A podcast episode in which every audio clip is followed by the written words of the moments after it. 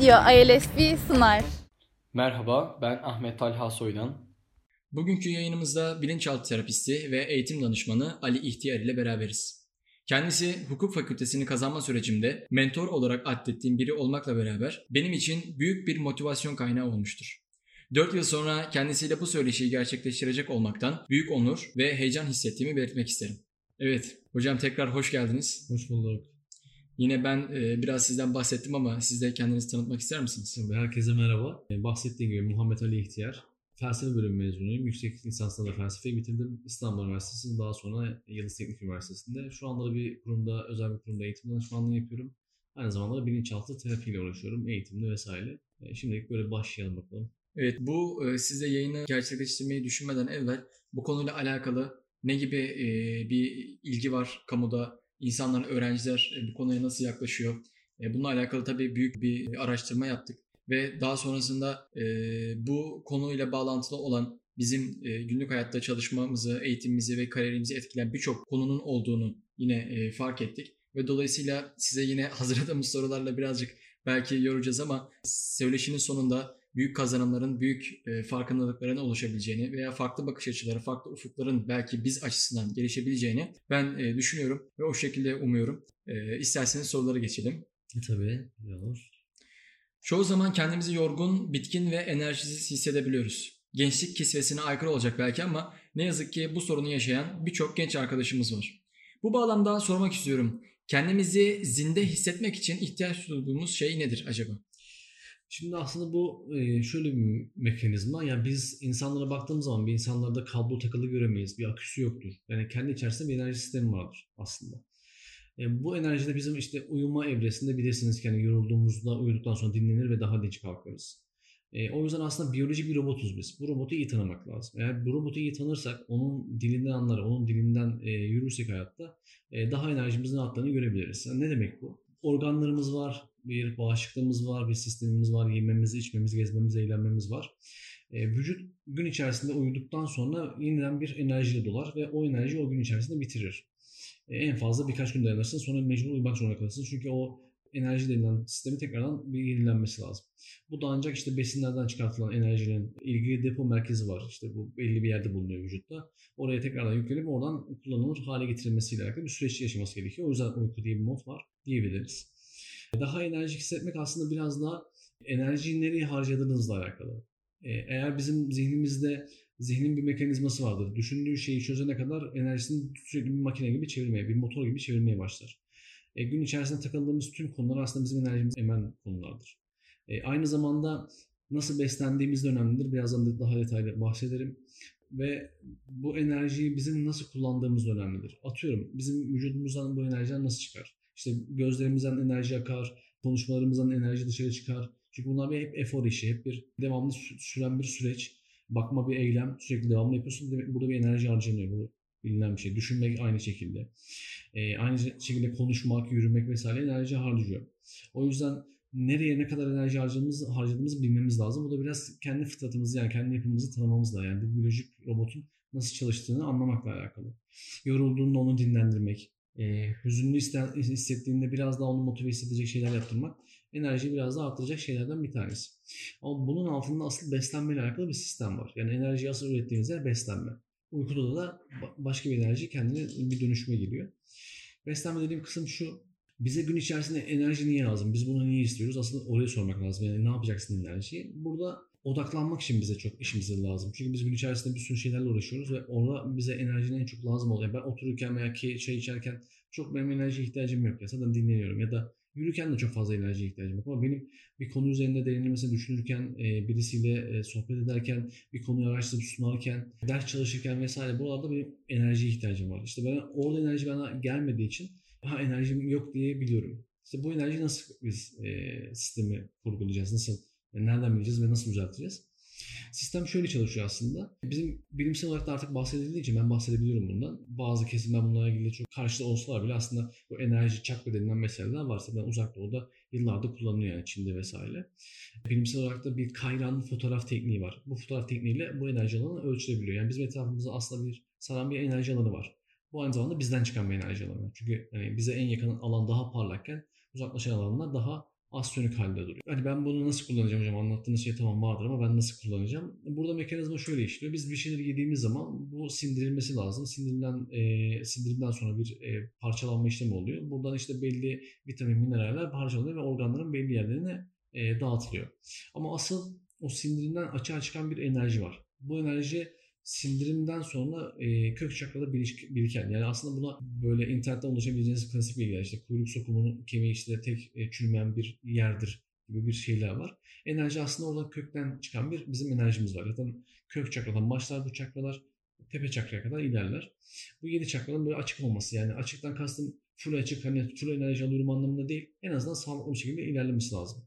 Yani nasıl tıkanır? İşte belli negatif duygulara sahipsek bu, o çakralarımız tıkanıyor. Bunu artık eğitimlerde, seanslarda görüyoruz. Aynı zamanda belli şey davranışları zamanında yani doğru saatte yapmazsak, örnek veriyorum ne demek o? Karaciğerin bir çalışma saati var aslında. Bağırsağın bir çalışma saati var. Örneğin sabah 5 ile 7 arasında e, belli bir organın çalışıyor. Senin o saatte onun dinlenmesi yani çalışmak için ona zaman tanımamız lazım ama bunu bilmiyoruz. Yani çok kimse bunu uygulayamıyor da. Ama aslında bunlar bizim hep özümüzde, fıtratımızda olan şeyler. Yani bizim bizi tırnak içinde bir dağ bırak, bir müddet sonra otomatikman biyolojik, biyolojikleşmeye başlarız. Yani uyumsamaya başlarız doğaya çevreye ve daha sağlıklı hissederiz. Aslında içerideki mekanizmayı düzeltiyoruz. Kök çakradan çıkan o enerjinin yukarı çıkması lazım. Peki o enerjinin hani çıksın hocam ben hani yiyeyim, içeyim, çıksın niye çıkmıyor bu enerji diye sorabiliyor bazı kesimler.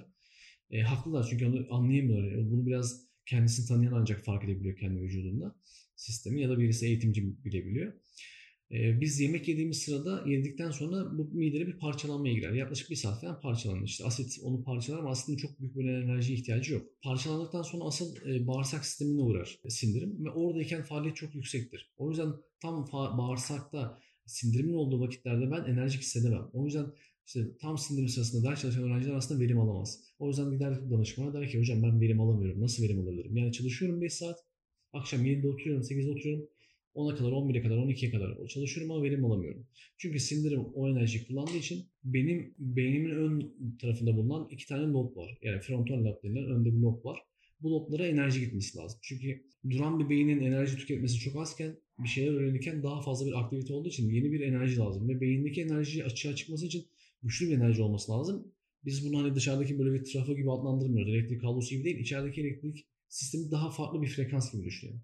O yüzden o elektrik frekansının yukarı çıkması için e, bizim e, sindirimin bitmiş olması lazım. Bazı negatif duyguları taşımamamız lazım ve bu sayede o enerjiye ihtiyacı olan yere yani beynin ön tarafına e, yüklendiğinde ki şöyle görebilirsiniz. Öğrenciler ders çalışan bir şeye odaklanırken hep böyle bir önüne yani kaç sanki e, alnının ortasıyla bakıyormuş gibi olur. Yani bir şeye dikkat ettiğinde vesaire. İşte enerjinin oraya yüklendiği anlamına gelir ki o gerçekten odaklanabiliyordur. Odaklanamayanı görürsünüz. Yani gözünü bir yere kaçırır, kafayı bir yere kaçırır vesaire.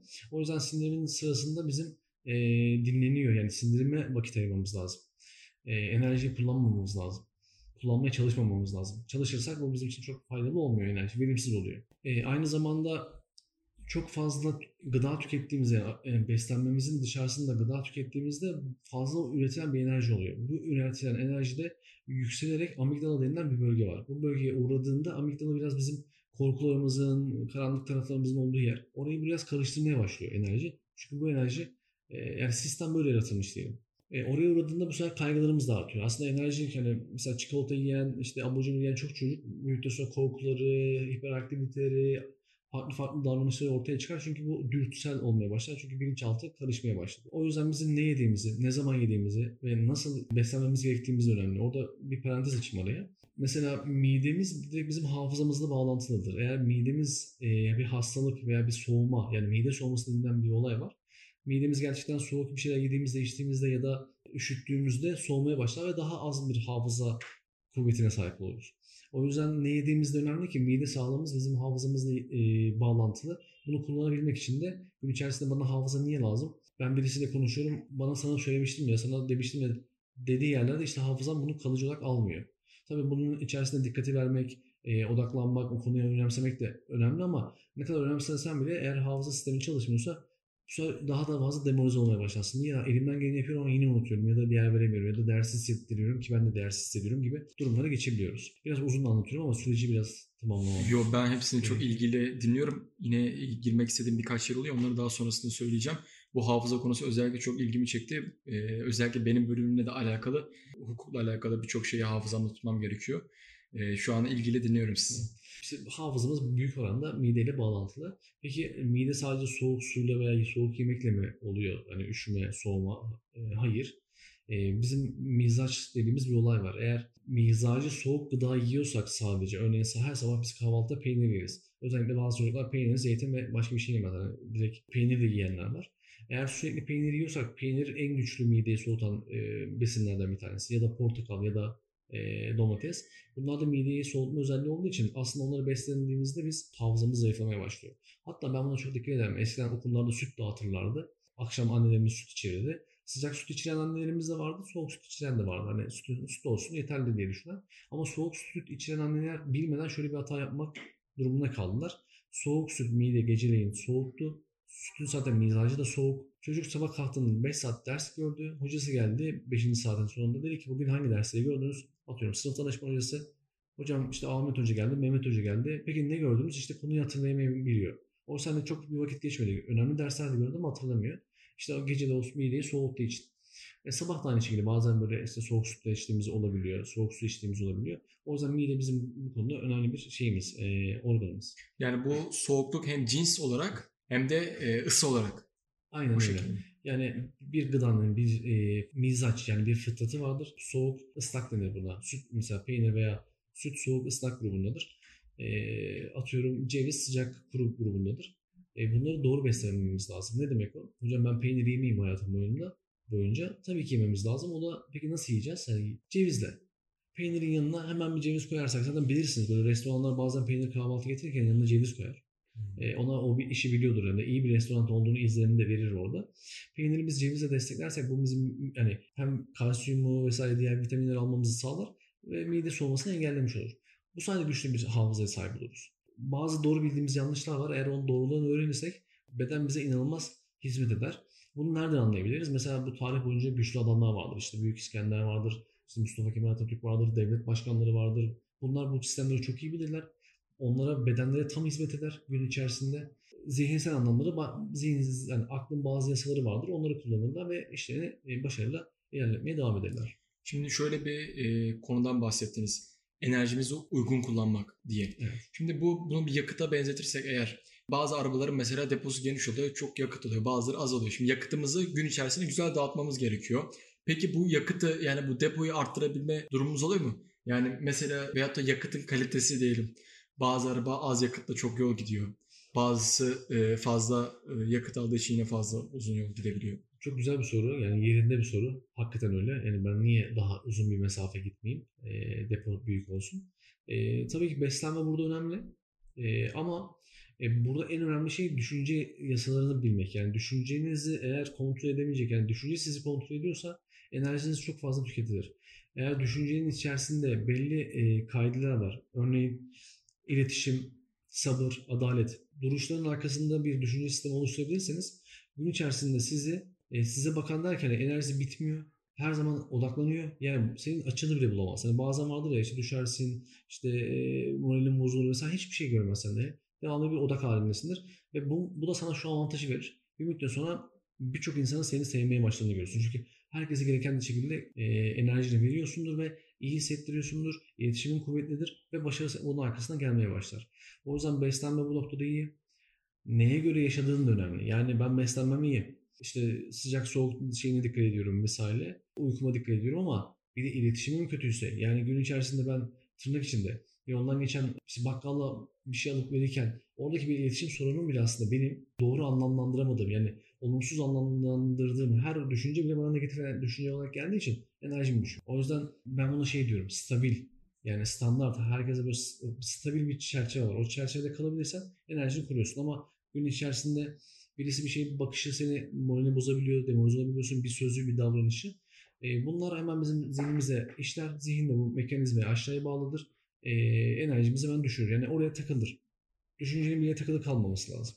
Yani e, olumsuz düşünceler e, kötü düşünceler enerjimizi yok ediyor. Stabil kalırsak enerjimizi koruyoruz. Peki hüsnü niyet ve iyi niyet enerji arttıran bir durum mu burada?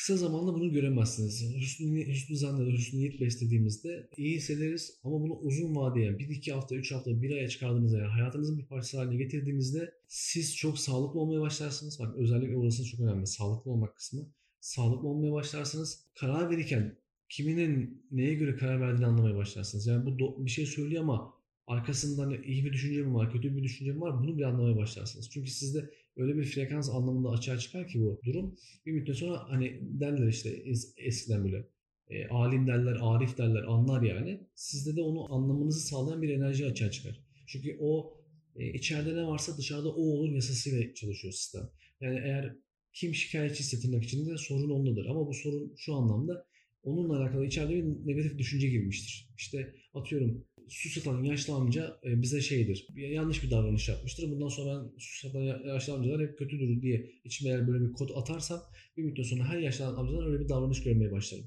Çünkü onu ben çağırıyorum aslında. Bu biraz bilinçaltıyla alakalı. Yani çok e, bu alanları araştırmak isteyenler biraz daha e, araştırması gerekebilir. E, ama düşünce e, vücutta en çok enerji tüketen yerlerden ikinci yerdir diye düşünüyorum ben. Birincisi bağırsak, ikincisi e, zihin. E, bunları hatta şöyle de düşünebiliriz. Biz kainatta baktığımız zaman tüm sistemlere her zaman iyi düşünce, olumlu düşünce vesaireler önemli. Ama e, sadece olumlu olaylar olduğunu değil, olumsuz olduğunda da bununla alakalı bir olumlu yan bulabilmek. O zaman seni bir kıt daha iyileştiriyor. Çünkü senin sistemine zarar veriyor. Öbür türlü dışarıya verdiğin bir zarar yok. Bu şekilde bir sistem oluşturduktan sonra kötü olumsuz olaylarda bir bağışıklık o zaman e, geliştirmemiz gerekiyor. Çok, Diyebilir miyiz? Çok güzel söyledin. Bunu şöyle gözlemleyebilirsiniz. Mesela birisi gelir size dert yanar bilmem ne yanar. Siz bilirsiniz ki onun dert yanması aslında kendi enerjisi düşüktür, alınganlığıdır, kurban bilincindedir. Yani kendini kurban hissediyordur, çıkamıyordur kurban bilincinden. Karşındaki sana der, ya işte bana patron şöyle yaptı, bana hocam böyle yaptı. Ama onu öyle yapmasının sebebi de şu. Hani sen zamanında çalışmadın dersini, zamanında işini yapmadın, eşini kaliteli yapmadın, hep bir negatifliğin var, hep bir olumsuz düşüncen var. Hemen bunu okursun dersen ya tamam şikayetçisin ama sen de biraz kendini ayağa kaldır. Yani kurban bilincinden çık, adım at, sorumluluk al. Zaten o yüzden sorumluluk almak e, vesaire bu kavramlar önemlidir. Çünkü gerçekten büyük, büyük bir güç taşıyor anlamına gelir. Evet. E, meditasyon ile alakalı peki ne diyebiliriz? Şimdi burada e, aslında konunun başına kök çakra vesaire dediniz. Bunu sabah erken kalktıktan sonra belli bazı hareketler yaparak meditasyona dökerek de bunu sağlamaya çalışıyoruz. Kök çakralarımızı açıyoruz vesaire gibi. Bu var mıdır? Böyle bir şey var mıdır? E, burada aslında durum şu. Aslında bahsetmek istediğim bir nokta var. Eğer biz evrensel olarak da yasaklanmıştır. Olumsuz duygular. Yani nefret olabilir, e, üzüntü olabilir, korku olabilir, öfke olabilir. Bu duygular bizden açığa çıktığında aslında bu biraz bilinmeyen bir şey belki ama ya da bilinen ama matematiği, bilimsel anlamda bilinmeyen bir şey. E, sistem şöyle. Benim bedenim sürekli duygu üretir. Her insanın bir duygusu vardır. Öfkesi, korkusu vesaire bahsettiğim gibi. Bu korkular benden açığa çıktığı anda etrafımdaki avru bedenim vardır. Yani benim kainatım, benim evrenim vardır. Aslında orada bir yerde kendine uygun frekans alanında beklemeye başlar. Diyelim ki öfkelendim, bu bedenden açığa çıktı ve ilgili frekans dalgası etrafımdaki işte 5 metre veya 1 metre ileri bir yere yerleşti. Orada geziyor. Atmosfer gibi düşünebiliriz yani. Orada bulutlar geziyor işte. Orası bulutlar yani. Benim öfke bulutlarımın olduğu yer duruyor. Peki ne olacak? Bu öfke bulutları diyor ki sistem şöyle. Senden açığa çıkan şey sana geri döner. O yüzden Mevlana'nın falan sözü vardır. İşte kalbinizde yaptığınız her şey size geri dönecektir. Yani duygunuzla, kalbinizle. E, öyle bağdaştırabiliriz yani. Tam Mevlana bunu mu söylemek istedi bilmiyorum ama önemli olan da yakalanabilir. O öfke alanındaki duygu eğer sizin frekansınız yani enerjiniz düşerse siz normalde öfkeden, nefretten daha yüksek frekanslı varlıklar, varlıklarız biz. Ama biz bu frekansımız düştüğünde yani ne zaman düşer? Ders çalışırken, üzüntülüyken çünkü yani istemediğimiz şeyleri yapmaya başlayınca enerjimiz düşer. Enerji düştüğünde de o frekansla aynı frekans dalgasına gireriz. O yüzden bir bakarız ki e, daha fazla sıkıntıya giriyoruz. Yani üzerimizde biraz daha baskı hissediyoruz, demoralize hissediyoruz. Bunun mantığı da şu. Zamanında bu öfkeyi üretmiştin. Şimdi onun e, sana geri dönütü var. O yüzden diyor ki sistem neyle karşılaşmak istiyorsanız öyle olun. Ve kolay bir mesele değil tabii günümüz dünyasında özellikle bu dünya sisteminde biraz daha e, zor şeyler ama işte o öfkeyi biz ürettiğimiz zaman e, bu sıkıntıyı yaşayacağımız demektir. O yüzden öfkelenmemek, sinirlenmemek, buraları aslında buralara çok dikkat etmek daha önemli. Senin öfkelenmediğin, sinirlenmediğin, korkmadığın yerler olmaya başladıkça bir müddet sonra değişmeye başladığını görmeye başlarsın. Kendine bunu deneyimlersin. Evet. Teşekkür ederiz. Sağ olun. Ee, bir sonraki sorumuza isterseniz geçelim. Çakra ile alakalı, şu meditasyonla alakalı onu da Tabii, hani tabii. Onu şey yaptım ama meditasyon kısmı şöyle. Aslında meditasyon kısmında bir e, bir kaide vardır. Bu kaide neye çok ihtiyacınız varsa onu çoğaltın. İnsanın en çok ihtiyacı olan şey nefestir. Eğer nefesinizi çoğaltırsanız o kadar fazla iyileşmeye başladığınızı görürsünüz. Hatta ben bazı seanslarda veya terapilerde şu oluyor. Sadece nefeste sistemi %70 düzeltebiliyor. Yani kaygı gidiyor, endişe gidiyor, anksiyete gidiyor. Yani bunların çoğu sadece nefeste gidebiliyor. O yüzden işte burundan nefes alıp diyaframı yani aşağı bağırsak sistemine kadar ilerleyen bir nefes hattı vardır. Oraları şişirmek e, bir müddet sonra iyi hissediyor. Ama bunun yöntemleri var. Yani bunlar derin konular. E, burada çok bahsetmek doğru olmaz. E, nefes önemli. Meditasyon aslında şudur. Bekleyip zihnin sana neler getirdiğini gözlemleyebilmek. Yani sen izleyici konumuna geçeceksin. Ne oluyor şu an durduğun yerde? Bir müddet sonra evet aklına okulla alakalı bir şey geliyor, öğretmenle alakalı bir şey geliyor, korkunla alakalı, gelecekle alakalı. Bir müddet sonra aslında bu gelen şeylerin senden çıkmalı, yani dışarıdan gelen düşünce e, sinyalleri olduğunu anlamaya başlıyorsun. Hatta bir örnek vereyim. Mesela işte süpermarkette geziyorsun. Süpermarkette gezerken işte oradan birisinin sana baktığını düşündüğün an sanki birisi sana bakıyormuşun davranışını sergilemeye başlıyorsun.